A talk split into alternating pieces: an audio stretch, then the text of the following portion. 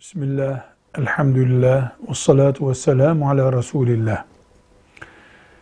Allah'ın gönderdiği eski kitaplar olan Tevrat, Zebur ve İncil, Kur'an'dan sonra yok hükmündedir. Şu anda Yahudilerin veya Hristiyanların okudukları kitaplar bizim için yoktur.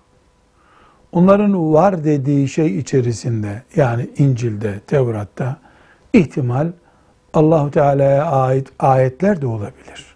Ama Kur'an onların hükmünü kaldırmıştır. Eğer bizden birisi yani ümmeti Muhammed'den birisi Tevrat'tan bir cümleyi, mevcut şimdiki Tevrat'tan bir cümleyi, mevcut şimdiki İncil'den bir cümleyi Allah'ın sözü olarak anlamaya çalışırsa Kur'an-ı Kerim'in onları kaldırdık sözünü geri itmiş olur. Bu imanla alakalı büyük bir sorun oluşturur. Mevcut Tevrat ve İncil adı Allah'a ait olan içindekilerin ise kime ait olduğu belli olmayan kitaplardır. Velhamdülillahi Rabbil Alemin.